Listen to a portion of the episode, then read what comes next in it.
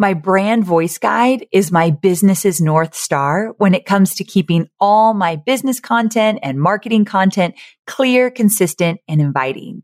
That's why I created the brand voice guide outline you wish you had sooner, which is a free resource to help your business experience the same as mine. So all you have to do is plug in your business details into the given outline that I've created that has all the essential components of a brand voice guide. So you don't even have to pay to get it created like I did. You can plug in your information and you'll be well on your way to having a cohesive voice across all brand assets.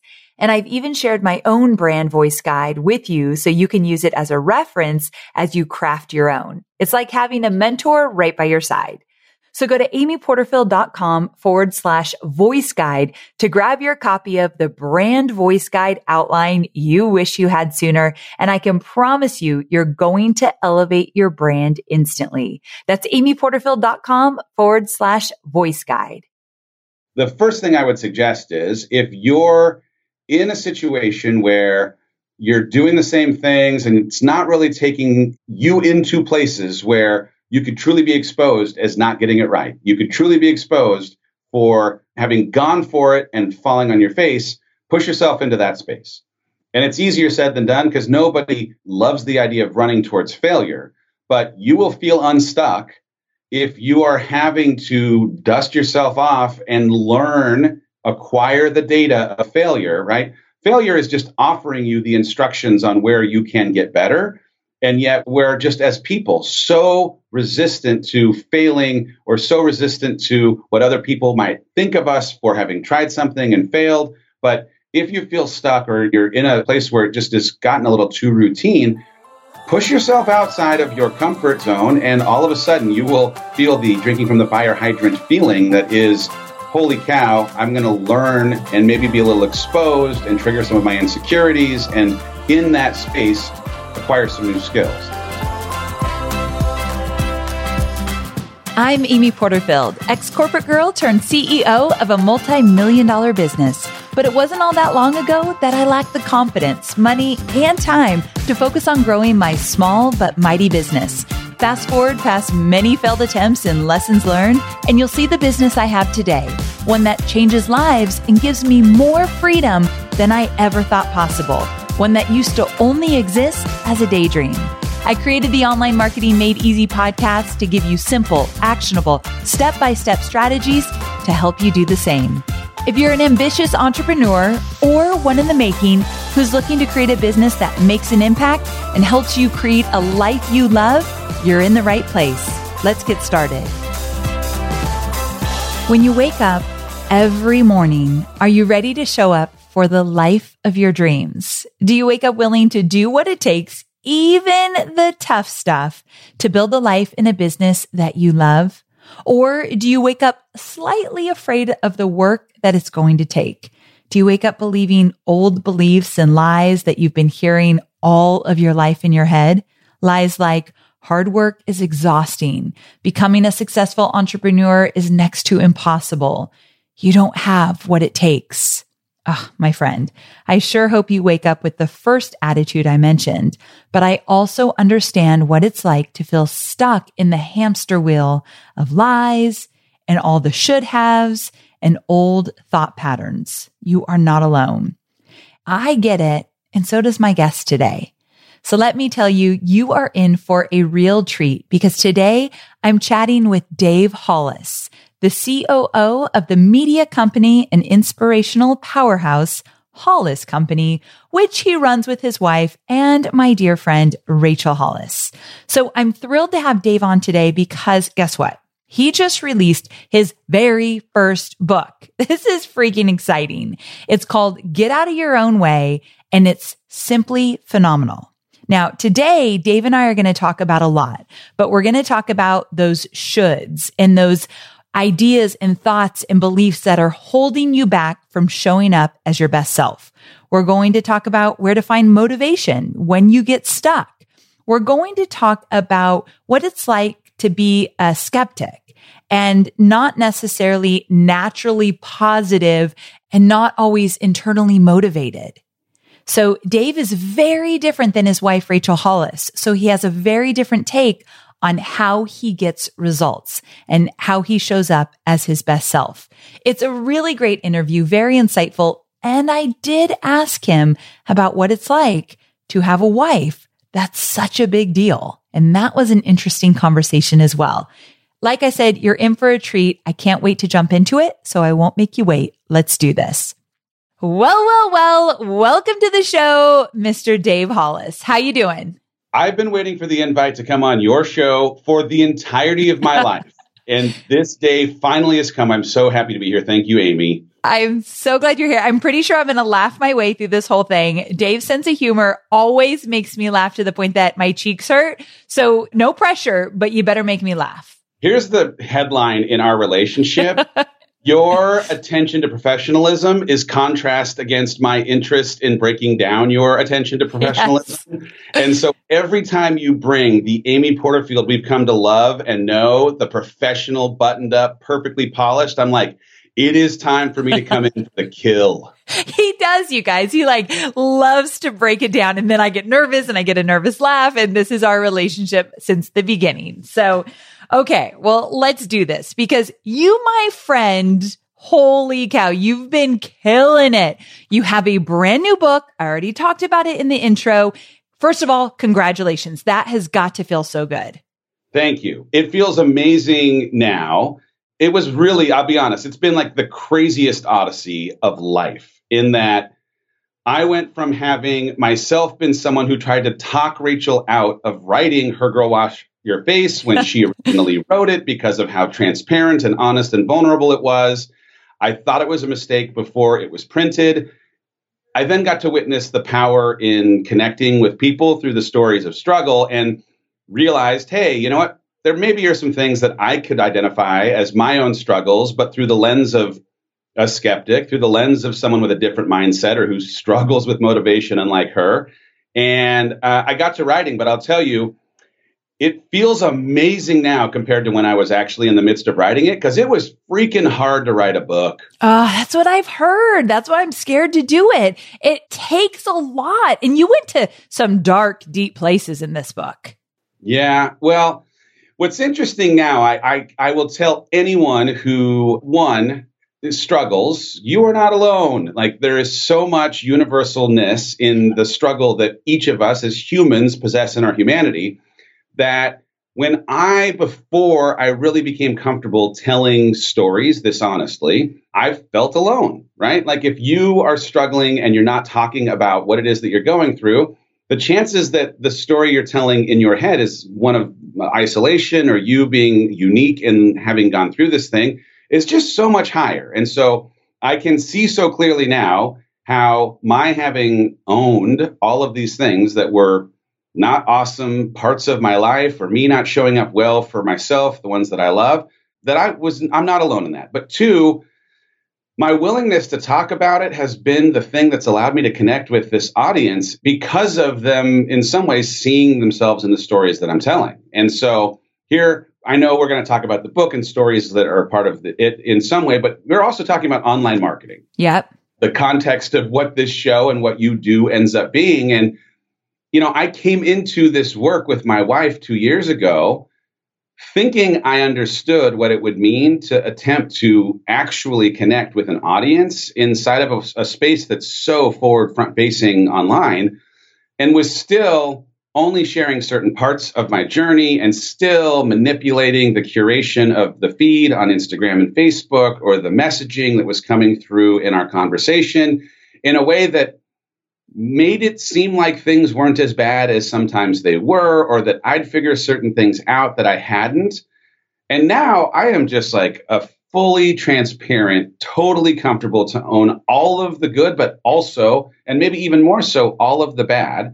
Because one, that's who I am, but in that ownership, people see themselves more in the failures that you've learned from or the shame that you carried or the mistakes that you made than they do sometimes in the success because the failures, the struggle, they're way more universal than some of the successes are. And so if you're looking in an online world to connect with the humanity that you are in community with, you've just got to be honest about what you're going through. And that was like really the experience of this book writing. Okay. I want to talk to you about some of the challenges that you went through before you started writing the book and kind of what made its way into the book. But before I even get there, you just reminded me of something. I had an experience the other day where I was invited to speak to a group of like 15 entrepreneurial women and they're women that are doing big things, kicking butt. Like this is an amazing group. Okay. And on my way driving over there, I uh, got on the phone with one of my team members and I started crying. I was overwhelmed. People needed stuff from me. I was way behind. Like I'm crying on my way to talk about what a badass I am about being a female entrepreneur. And I'm like, I am a hypocrite. Like I can't tell these women I just cried on my way here because they're looking for me to tell them how to crush it, how to do great things and how to keep going. But you're saying like you think sharing the ugly stuff, that the not so sexy stuff is actually the best way to go. So talk to me about some of these personal challenges that you had on your way to eventually writing this book. Well, I mean, it started with me being in a place in this weird transition from my 30s to 40s where I started asking a bigger set of questions about why I was on this planet, why I'd been given gifts that I wasn't having to fully exploit. Well, I was doing work inside of an environment that from the outside, everything looked ideal. I'd been working in entertainment for 20 years. I spent the last 17 of those years at Disney and the last seven of those years as the head of sales at the studio, where with Marvel and Lucas and Pixar and Disney, I am selling the very best movie product. Wow. so the outside, it's like, this is the dream job. This is amazing. And because I'm at 40 years old asking these questions about why I don't feel like I'm in a position to fully utilize some of the potential that I've been given because my team is so good and the leadership is so good and the intellectual property I'm selling is so good that I don't have to work as hard to do well at my job. It creates for me this crisis, this identity problem of who am I and why am I here? And instead of like doing some of the work to figure that out, I, for a couple of years worth of time, just really got stuck. I got in my own way. I started withdrawing from my family, not showing up as well as I should have to my wife and my kids, and wrote a book about getting out of your own way as I'm talking now about what it took over the course of the last three years of time to really understand why I found myself in this self inflicted ditch and what it took to follow a trail of breadcrumbs out of it so that in having found my way out, if you in any way relate to some of the lies I was believing that got me there in the first place, you can stay out of, get out of your own way too. I had the benefit of being married to Rachel Hollis, something that, you know, most people can't say. right? So right. In this window of time, she, while I am struggling she'd gone through some things that she was struggling with too, right? She'd struggled with some anxiety, she'd struggled with some coping mechanisms, and she decided to go on this journey of understanding herself better so that in thinking differently with mindset or working differently through habits and routines, she was able to, in this personal development journey, just become a better, stronger, different kind of person who could withstand some of the stuff that was previously in her way. And I am watching her become this better version of herself while I'm stuck. I mean, descending truly, like we are on divergent trajectories. And that distance between who I was becoming and who she was becoming was widening every day. And we had the hardest, hardest conversation ever, and most important of our marriage, when at one point she said, Hey, if we stay on these paths and I continue to grow while you continue to not, will we still go on dates in three months? Will we still make out in a year? Will we still be married in three years? And I knew the answer. It was, you know, like the kind of paddles to the chest moment that I needed to really jolt myself into action. And the action became a whole bunch of these steps that I end up outlining in the book. But I first had to decide that personal development was something that was for me, and doing some work in therapy was a requirement, and not worrying about what other people think has to come with it. And choosing truly for me first leaving something I knew, the Walt Disney Company, for something I needed, pursuing growth with my wife and chasing things at the Hollis Company was the next step. Okay, so Dave, this is so important because a lot of those that are listening are female aspiring entrepreneurs and they're going after this big thing. They're changing their mindset. They're working on their self development. They're just in it. And their spouse is like, whoa, you've gone a little crazy. I'm not pacing with you. And they tell me, they're like, I don't have the support system at home. So before we get into so many more questions I have for you around what everything you just said, my first thought was, can you give some advice for that woman that the spouse or partner does not really get it right now? Because I don't think the answer is she has to work to change him, right? Oh, yeah. No, I mean, there's a few, I guess there's a few things at play. If you're a woman married to a man and he's not yet on board with development, I'm going to argue as a man who was not on board with development, as Rachel was just truly becoming the very best version of herself.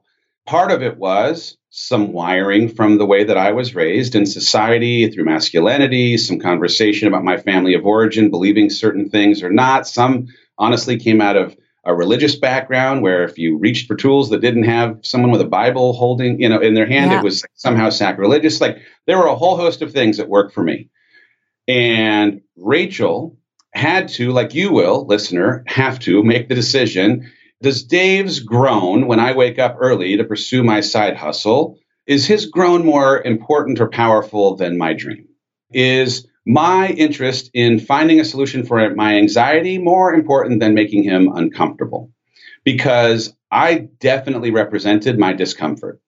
I was not complicit in my wife becoming the best version of herself, which is a terrible thing to have to confess. But it was not about her becoming a better version of herself.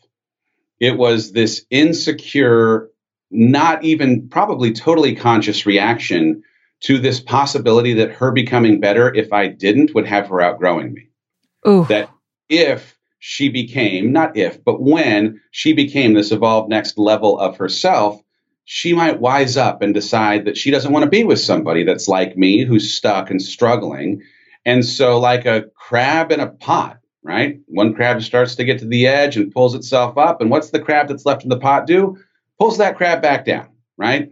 You have mediocre people in your circle or in your life, you've got a sister in law or a mother, that, they see you start to break away from the pack. You start to emerge in your business or in your personal development journey. And in your emerging into a better version of yourself, as you start to create space between you and them, man, mediocre is always trying to pull people back to mediocre because they're threatened by the possibility of you outgrowing them. And that's that's the, the posture I was in. Now, Rachel definitely, you know, there were a few times where she asked if I was interested in participating in something that she was receiving great benefit from. Yeah. Usually I said no, thank you, but no. But I did more than any other thing that was effective witness firsthand the influence of her consistency to her own process. And the way that she was able to be the beneficiary of this work that she was doing for herself, it was a rope that was thrown over the edge of this thing I was down inside of that I could use to help climb out of. Mm. She was holding a light, her own light source, so far down a path of her own journey that I was able to, like a trail of breadcrumbs, follow it out of where I'd been stuck. And so, if you're listening and you find yourself in this space, do what you need to do, do what you want to do. But from my experience, I would not push them wanting to do this on them, right? Show them how your belief in this being a thing that is for you can produce fruit and results. And then let their curiosity become the thing that, in it being their idea to show up for their life, actually affords them the kind of transformation that you'd hope for. Oh, Dave, that was so, so insightful because I've never gotten to talk to anybody who would willingly admit, I didn't support my spouse and I didn't show up that way. And then this is what it looked like for me. And this is how I got there. I think you just gave a gift to many people. So thanks for being honest around that. I knew you would be honest, but thank you. this book is littered, honestly, like, of course, do I wish I could like grab my old self by the lapels sometimes and shake myself? But there are plenty of examples included in this book about times when I thought it was love showing up to try and stifle some grandiose dream of hers so that she wouldn't be disappointed. Or I thought that it was me protecting her from publishing her book because of what it might mean to be as vulnerable as she was being. I was misguided. I was being led down a, a path that, that fear was the you know thing dragging me, and it wasn't you know truly love as much as it was my own insecurity. And the the headline is I'm happy to admit it if it affords someone else the breakthrough of being able to identify it in their own life, in the hopes that in their seeing some of their story in these, they can maybe ask a better set of questions and do some different work. Amen to that. Okay. So in your book, you talk about this idea of the, the shoulds and how a lot of us have these old beliefs or these shoulds that are ingrained in us from a very young age. And I was hoping that you could talk about that concept and then how how do they hold us back? Like what does that look like? Because I think people will really start to see it in their life if you kind of explain it a little. Well, I mean, we we live inside of an identity frame that has been defined for us by someone or something else for the most part as we're growing up, right? So our family of origin is telling us how good girls are or good boys are. Society at large is defining for us what masculinity or femininity looks like. The church is defining what, like any of the social constructs that we afford weight to are telling us how we should be. Yep. And it's reinforced in some way by a circle of people that we've given weight to that if we were to deviate from the way we should be would judge us for having been that way. I mean, the, the most obvious one, knowing that, you know, like you attract a community of female entrepreneurs like Rachel does. I don't ever get this question, but Rachel gets it all the time. This one kills me. I'm ready. Go ahead. I know what you're going to say the question of what pursuing this work will do to our children. Right. What will this do to our children is a question that Rachel gets a lot that Dave Hollis, her husband, does not get. And the question has an implication associated to it because of the gender norm role assumption of what women should or shouldn't do and how hard it is in that context for a woman to both be an entrepreneur and a good mom. You couldn't possibly be a good mom and have ambition, which of course I just wholesale and completely disagree with.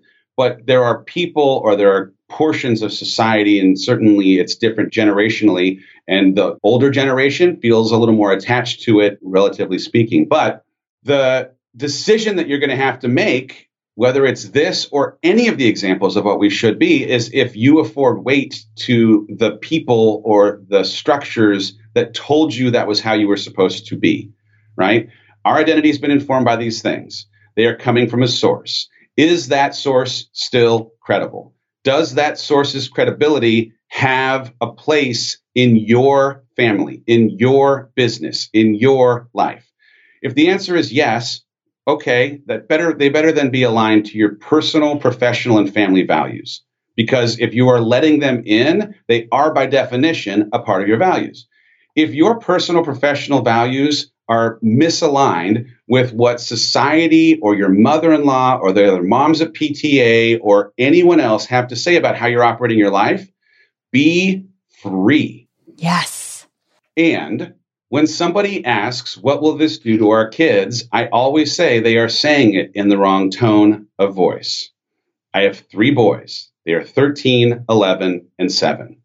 They will not, for one second of their lives, question if a woman can be a two time number one New York Times best-selling author, sell out stadiums, run a boardroom, have a clothing line and a product line at Target. They will not question for one second that a woman can do that. What will this do to your children? It will fundamentally change the way that they think about what women can do, and they can do both. They can both be killer entrepreneurs and killer moms. I also have a daughter. What will this do to your children? My daughter will never need to read a book that my wife wrote called Girl Stop Apologizing because she has never one time in her life, almost three, seen my wife apologize for who she is. she was created to do this work. And in having not just been created to do this work, but then had the courage against the current of other people questioning whether or not she should, deciding to do this work, has modeled for my daughter what it means to live unapologetically with the gifts that you have been given to gift them back to the world. It's like it's crazy to me. Honestly, this like this single example makes my blood boil. I could go into what it means to be a real man or what it means to be a real like tr- truly anything. And all of it, any of it only matters if you decide to afford it weight. And if you do, you better make sure you're asking the question in the right tone of voice. Oh, so good. I love Oh, I love what you said about that. And I love hearing you talk about Rachel in that way because I know you believe in her more than anything in the world. So that is just so special. Now, I'm going to ask you a question that I wasn't actually going to bring up. But before we started this podcast, you said I get to ask you anything, even if it's uncomfortable or awkward. And it might not be awkward or uncomfortable for you, but it kind of is for me. Are we going blue? Are you going to take this into a, an inappropriate place, Amy? it's not inappropriate. Kids could be listening. It's not inappropriate, but it's always been an awkward conversation that Hobie and I have had publicly a few times now. So we're getting over it. But your situation's a little bit different, but let me set it up. So I started my online business, hardly was make, making any money. Hobie's a firefighter. We're, we're pretty kind of even there. My business takes off and I'm making way more money than Hobie will ever make as a firefighter. Okay. And so we started having conversations of what that means because of our upbringing of the guy makes the money and we both have stay at home moms. So that was really different than us. So Hobie and I have had had that conversation and he's been honest. Like I really struggled with it in the beginning because it felt awkward to me. And what did it say about me? So for you, your situation is not necessarily the same. You had a big corporate, amazing, impressive job, but you left that job and now you are working alongside Rachel and she's a freaking big deal.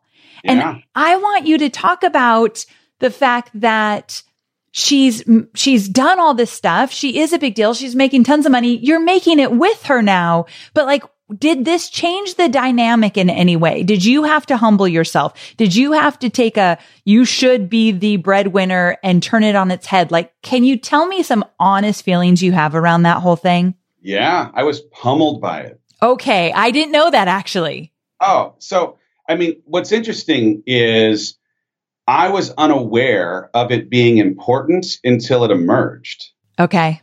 I lived for, we've been married almost 16 years. I lived for 14 of those years as the primary breadwinner of our family. And as much as we were both always working, my work was you know place where more of the value to create you know our security and and be able to you know do stuff with our buying a house or whatever it might be might come from right and there was something that I, again, unconsciously had associated in my having this ability to afford us the things in our life that were, was connected somehow to the way that Rachel felt about me in our marriage.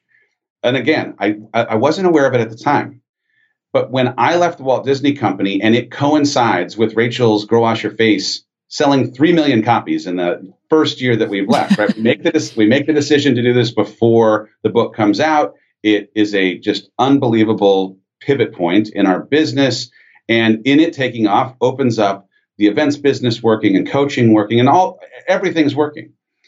Rachel has in the first year after I've left the Walt Disney Company, a year that's bigger in terms of her financial contribution to our family than the 10 previous years I had at Disney. I left as the president of distribution. I had a good job, and she had a very big year. And it messed with me. Hmm. And the reason why it messed with me was because on some unconscious level, as she, for the 15 previous years, had been working in a business that she was scaling, the times when she decided to pivot into a new business venture and the like, will it or won't it work moments were there.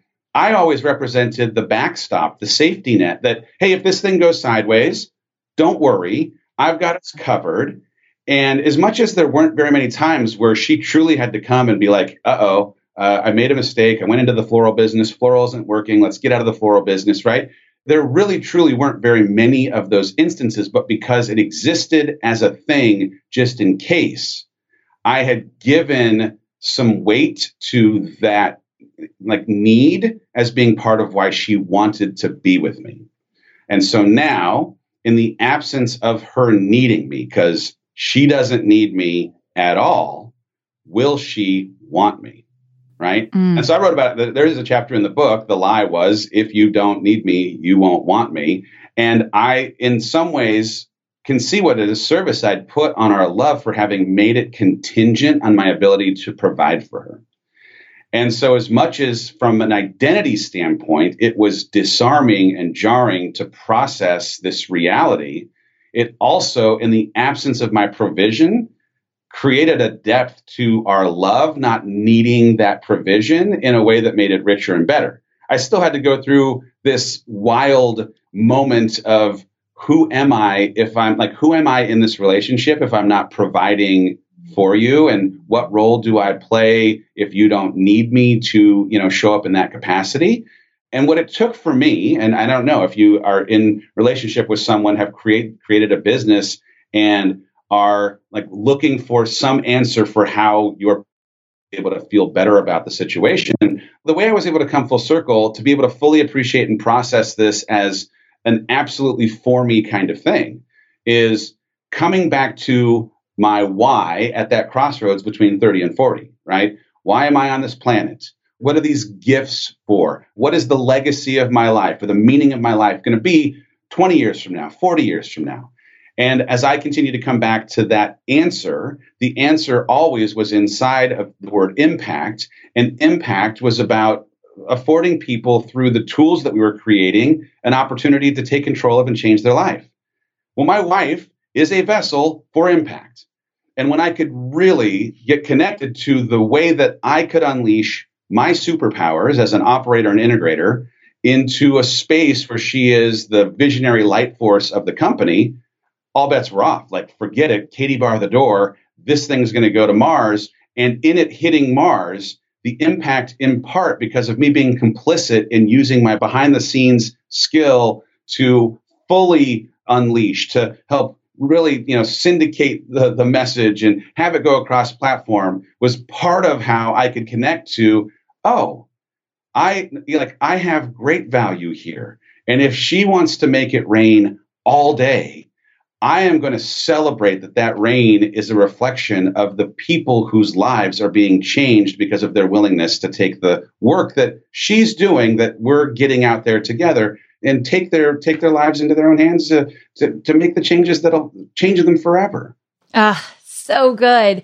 And also, you've all you've carved your way independently in some ways because I know we're not here to promote it, but I still want to talk about it you have a coaching program and it's just you and out of the gate did incredibly well from the get go. And I, one thing I got to say is, guys, we were behind the scenes at Rise. This is why I love Dave so much. We were behind the scene at Rise and he had come into the green room and he looked kind of like a little tired, a little flustered. And I could tell he was out in the mob of people. And you said, look, I'm going to touch lives one person at a time, one hug at a time, one smile at a time, one conversation at a time. And then I go out there to the mobs of people and there you are right in the center, literally a line around the corner, but one by one you were talking to people. That's something that most people are not willing to do, Dave. I'm running for mayor, literally. they do call you the mayor over there, don't they? I'm running for mayor every single place I go. Here, well, here's the headline. I have so much respect for the work my wife does and who my wife is and how her wiring was so inspiring to me and helped me have transformation in my own life. I've been Rachel Hollis by Rachel Hollis, right? I'm super, super grateful for having been the beneficiary of the way that she sees the world. But I don't see the world the way that she sees it. I am not wired like my wife.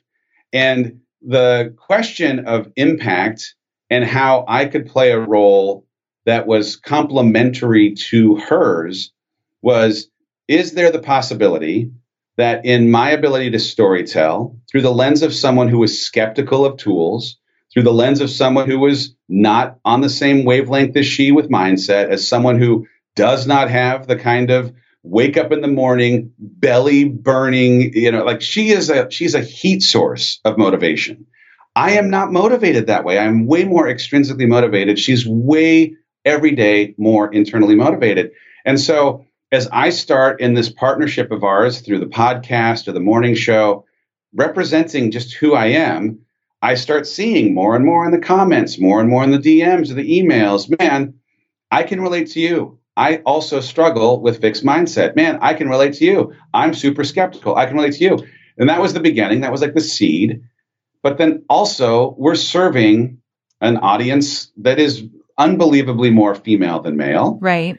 And to a person, there are eh, not it's not universal, but there is a large majority who have in their pairing someone as they're married to men or in, in relationship with men that doesn't feel the same thing in their development journey and they're interested in understanding a little bit of how with wiring like mine maybe they can have a breakthrough with this person they love in their life. And so then it's like, okay, God, the universe, like I was looking at this bridge between 30 and 40 for the why, the what, the legacy. And I'm now two years into the legacy of my life, right? Like I had a full career. I had a lot of accomplishment that could have otherwise been for many other people. The thing at the end of their life would have, would have been written in their obituary. And the things that'll be written in my obituary, the videos that are shown at my funeral 50 years from now, are going to have very little to do with the first 40 years of my life. Wow. It is all about what's coming ahead and my ability to step into this space, even as it's in the shadow of my amazing wife, even as it's completely different than her teaching style. I think part of why I will have the kind of effect that I will and, and do the work that uh, again, can live side by side. Hers is because of it being different and because of it acknowledging that I want to try and meet people where they are if they relate at all to how I'm wired. Okay, so good. Two takeaways from that. One, it's never too late to make a pivot or to transform yourself or to change direction. Not that you were that old, but you were really deep into your career. Like people would have thought you were crazy for leaving. So no matter what your current situation looks like, if you're called to do something different or to change your life for the better, it is never too late. So that part is big. And also this idea that you're different than Rachel and you know you have something different to offer and not everybody looks at their life the way she can. She's a unicorn. I tell her this all the time. And so I love that you're like, I've got something to offer and your coaching is incredible. So I just want to give that a shout out. Thank you. I do want to just address real quick yeah. for someone who's listening and feels like I'm too young or too old or too this or too that. Yep. If that worry is in any way connected to what other people might think of you trying to do something because of this qualification or limitation you're suggesting they might judge you for, let me give you a free piece of advice. Bring it. No one is thinking about you. okay. Hobie tells me this all the time. Repeat that one more time. Amy Porterfield, Hobie is a prophet. we need to spend more time honoring Hobie's wisdom. Ah. no one is thinking about you. And here, and I say this having come from a place where, as the head of distribution at the biggest movie studio during, during the most prolific run in the history of movies, I decided to leave a job that nobody does. And I waited to leave, even though I knew I was getting more and more stuck for not leaving because of worrying about what other people would think. And I can tell you, and this is not an indictment on any human I have ever known or worked with, they are not thinking about me now. They were not thinking about me then. They had a beautiful going away party. I got some hand drawn animation. I like I got all the things. And the day after I was gone, they were back to their lives, just like you, the listener, are. Because we are all, you too, Amy, even though you should be thinking about Hobie more often, we are all thinking about ourselves. Right. That's humanity, right? And so one of the most unbelievable gifts in this transition for me has been the freedom that comes in the 100% confirmation that nobody is thinking about me. And it's part of why I can say and do whatever I want as long as it's consistent with my personal values. I keep the integrity of who I am. Because if someone doesn't like it, so what? who literally who cares in the in the book i reference this idea that like we as people are under some crazy illusion that we're free ice cream. You're not free ice cream. You cannot make everyone happy. You like you, you cannot make everyone happy. And the story I tell in the book is like, look, I cannot stand the Lord of the Rings. Like I can't stand it, right? And my not liking the Lord of the Rings doesn't make it unlikable, right? Like there's a whole host of reasons why I don't like Lord of the Rings, but I have absolute proof because of the billions of dollars of box office and millions of fans that exist around the world that there are people that love it and I don't. And it should exist and it should be loved. And me not loving it doesn't make it any less lovable. I hate The Hobbit that came from The Lord of the Rings for the exact same reasons. And they also are loved by people, right? You're going to do things in your entrepreneurial journey. You're going to put out courses and content and social, and it's going to suck but it's going to work for some people that need it, right? We, to a person, we could have a hundred people have life affecting, life affirming, new perspective, change their life forever. But because 10 people told us that we are terrible, we would stop ourselves from creating because of wanting to keep the 10 people happy instead of changing the lives of 100. That is idiotic. That is egotistical. That is the insecurity of your fourth grade self, letting the possibility of the rest of your life unfold. Let that go. It's ridiculous. Oh, so good. I'm going to steal that and say it a million times. You are not free ice cream. That is so good, Dave. Ice cream. Sometimes I think I am, though. So Hobie is free ice cream. Moving on. I'm going to do a little pivot here because one of the things my listeners wanted me to ask you the most was this idea of feeling stuck. And I know that you can offer some advice here. So a lot of those are listening. They're still in a nine to five job and their online business is like a side hustle. You know this audience from Rachel's audience as well. And they're just feeling stuck like this is not happening fast enough. I don't even know what I'm doing half the time. I want to get out of this job, but I'm stuck there or just like stuck like my launches aren't working. This doesn't feel right. And so what advice can you give? What motivation can you help them find when they are stuck? Well, I mean, my stuck was very much connected to not being in a posture where I could grow, or said another way, where I was not in a situation where I could fail.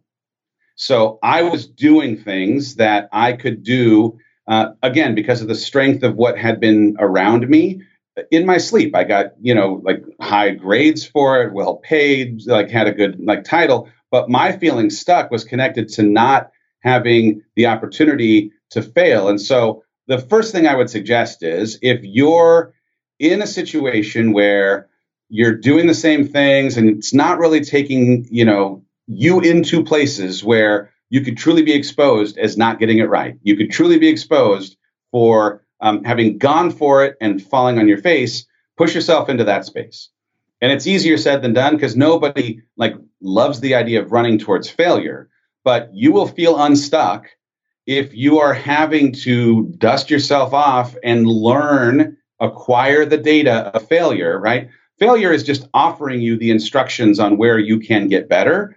And yet we, we're just as people so resistant to failing or so resistant to what other people might think of us for having tried something and failed. But if you feel stuck or you, you know you're in a in a place where it just has gotten a little too routine, push yourself outside of your comfort zone and all of a sudden you will you know feel the drinking from the fire hydrant feeling that is holy cow i'm going to learn and maybe be a little exposed and trigger some of my insecurities and in that space acquire some new skills. That's the first and best piece of advice. The only other thing that kind of comes to mind especially in this online sale you know selling market is if you are selling something that is disconnected from what you believe or who you are, people will feel that. And so you have to get connected to your belief in it being criminal for you to not convert a sale or you're not going to convert a sale.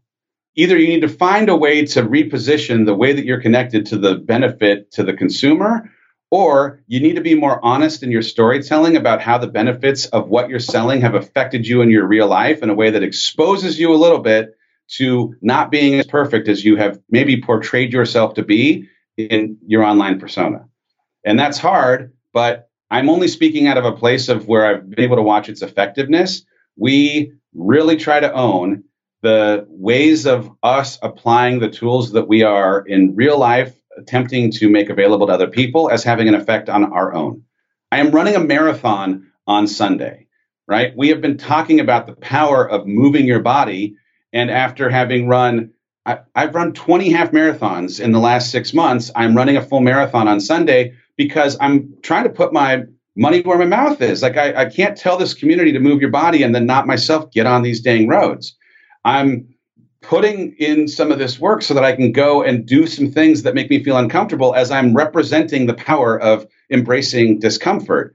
So if you're selling something that's inconsistent with the way that you're showing up for yourself, to me it comes through. And so there's so many messages, there's so many things that people have to kind of figure out what they're going to gravitate towards in a world of hyper curation if you can be the thing that breaks out because of your owning who you are and what you are, it'll be something that connects because it will be more connected to that universal struggle we talked about at the beginning of the show, which exists everywhere in a way that some of the curated stuff doesn't actually feel like is real because everyone's dealing with something wherever they are. Ah, so very true. And the thing is, you know, your, your entire book is getting out of your own way and making way for this person that you truly are and who you're meant to be. And on the show, we get really tactical. So we tend to give specific how to strategies that people can try right away. And I know you've got some of those. And I was wondering if we could talk about some practices to shift your thoughts when you know what you're thinking right now, the should haves, would have, could haves, all that stuff that comes up is not serving you. So what can my listeners do to actually snap themselves out of that? Well, I think first you have to have unbelievable clarity of who you actually want to be. Like, if you don't right now have a list of your personal values or the five things that you believe in, capital T truths, the absolutes of your life, there's no compromise doesn't matter what else is introduced in your life. These are the things that matter. If you don't have those things, you have to first have a list of those things. What do you stand for? Ooh. That's the first thing. What do you stand for? Okay. Once you know what you stand for, then you can actually define who you have to play in the role of your life to have those things come together in the story, right? So I call them operating principles. Once I have my personal values defined, I had to make a list of the 10 things that I would have to do on a very consistent, every single day kind of basis to have someone describe me in my absence the way I'd hope to be described. If I was not available to make it to the job interview for the job of my dreams, and I sent in a proxy who has been witness to me consistently behaving, would they be able to represent what I am, who I am, how I show up, the values I embody because of the way that they were able to watch me consistently acting out my operating principles every single day. If you're consistent in it, the answer should be yes, right? They're the secret shopper in your life. They happen to be watching when you're not paying attention. Your integrity is doing what you know to be who you are when you don't even think anyone's, you know, paying attention. So I'd start with that. Then I'd say you need to connect to a why that is bigger than the unpredictability of life. Life is going to show up and throw stuff in your way that is going to try and knock you off the track. It's going to try and distract you from staying consistent to your operating principles. So you need to connect to something that's bigger. I call it and talk about it in the book as leverage. And for me, there's two kinds of leverage, right? You can paint a picture of something that's so unbelievable that you believe you are capable of growing into. And the way that that future version of yourself makes you feel is such a strong feeling that you can attach to it and connect to it. And that becomes your why. And it's motivating on the days you don't want to do it. It's beautiful. It smells like Febreze. It's fantastic. I don't go to that leverage. Right. Some people love the positive leverage. I go the other way and I go super dark. I go, what is the possibility of me not living up to my potential? What is the possible outcome of my life where I haven't shown up the way that I suggest that I want to consistently when the secret shoppers of my life are watching? And I went so far as to think of a very specific scene, a movie sequence of my life. At the time, I was 40, so I painted this picture for 20 years in the future, but you can do it for any time in the future. I imagined the 60th birthday party where 20 years in my future, my now adult children were sitting around a table, raising a glass to honor the way that I impacted their life and the pride that they had for the way I showed up for mine in the last two decades of time. And there's two different versions of that story. There's one version where they are saying the greatest things ever. I'm sobbing like a baby. They're sobbing. They're young children. They're sobbing because I have so fully lived into and embodied every single thing that God put in me, and I've given everything I can to impacting this world. And then there's another version of that dinner where some of my kids don't show up, mm. and the ones do don't have anything to say. And it's a thing I could start crying about it, thinking about it, because I know if I give in to my coping mechanisms, if I give in to depending on being motivated to go chase down what I have inside of me, that I could very easily end up at a dinner that no one shows up to. And that wakes me up in the night. That is a thing that on the days that I don't want to go out to that stupid garage gym, I am out there because I have to manufacture the energy to show up and do this damn work. Yes. And so it starts by defining what you believe in. It then goes to identity. Who are you? Now that you know what you believe in, who do you have to be? What role do you have to play every single day consistently to have somebody say those things about you when you're not in the room?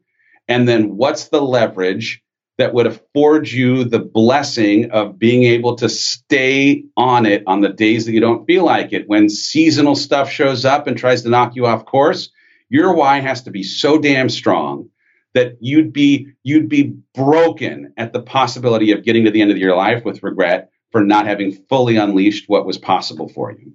Okay, this is good. This is so good and so actionable. So I'm going to put you on the spot really fast. Tell me one of your values and then tell me an operating principle that goes along with it. I want people to get an example because I want you guys to get off this podcast and do this exercise.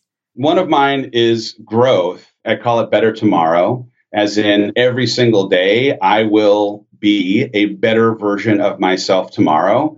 And my third operating principle is taking assignments that put me outside of my comfort zone. Okay. For me, I, I, identified my operating principles when I was leading teams through the years so that it was a faster way to get to know the values of me as a leader and what was expected of them as they aspired to be leaders. But becoming a better version of myself tomorrow, it doesn't have a destination. It is something that perpetually puts me in places where I do not do it well, but in not doing it well, I am able to learn and grow. And the hardest conversation we had with our team about this idea of better tomorrow was right around the beginning of this brand new decade, telling them, hey, we've got a vision for what we believe this company to be headed toward in 2025.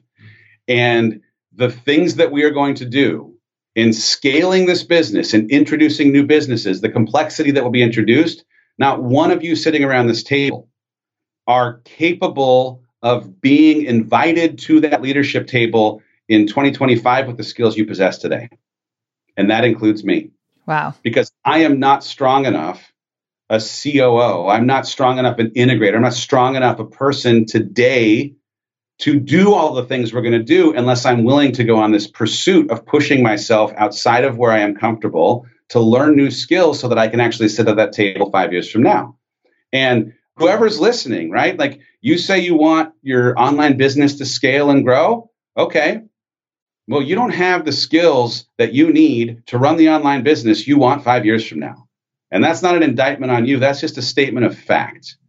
And the sooner that you can appreciate that it's going to take you pushing yourself into environments that you're unfamiliar with, taking chances on things you don't know, sitting around a table with others in a mastermind, signing up for coaching, all of the things, right?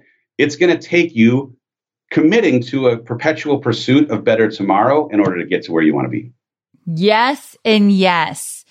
Dave, this has been an awesome conversation. And the only next step for all of my listeners is to grab your book. It's called Get Out of Your Own Way, a skeptic's guide to growth and fulfillment. One last question. Who needs to get their hands on your book? All right. Before I answer your question, I would like to say to this audience that I have been witness to the amazingness of Amy Porterfield in person, and she is better in person. She is more generous in person. She is kinder and nicer and more a friend in a world where chaos has been reigning on the Hollises. Your friendship has been a miraculous gift. Uh. And so I want to honor the fact that yeah, you're an online marketing genius and you're wearing cheetah print right now, though no one can see it because it's a podcast. And you're married to this dreamboat Hobie, but you are beyond any of the other things you may accomplish in your professional life an amazing human. And I'm grateful for you. So thank you. Dave, thank you for that. That means the world to me. Thank you. Now, who needs this book, Amy Porterfield? Let me be very, very clear. If you are a woman if you are a man or if you are a cyborg, you need to have this book.